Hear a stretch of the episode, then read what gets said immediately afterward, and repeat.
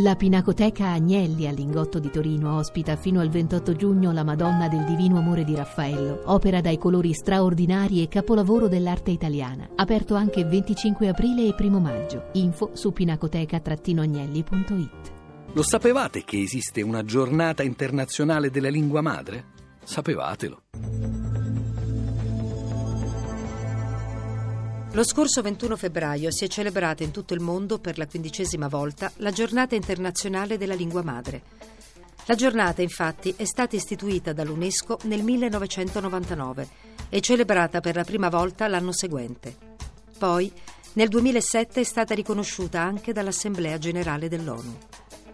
Lo scopo è quello di promuovere la diversità linguistica e culturale e il multilinguismo nella convinzione, come si legge nel sito della Commissione italiana dell'UNESCO, che una cultura della pace possa fiorire solo dove ognuno possa comunicare liberamente, nella propria lingua e in tutti gli ambiti della propria vita.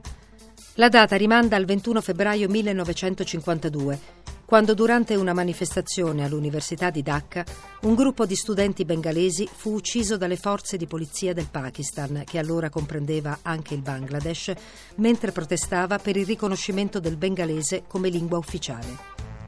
Dal 21 marzo 1948, infatti, l'Urdu era stata proclamata unica lingua ufficiale per tutto il Pakistan.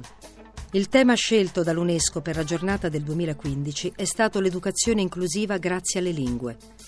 Perché, si spiega, le lingue costituiscono gli strumenti più potenti per preservare e sviluppare il nostro patrimonio materiale e immateriale e solo la promozione delle lingue materne può ispirare una solidarietà fondata sulla comprensione, il rispetto e il dialogo.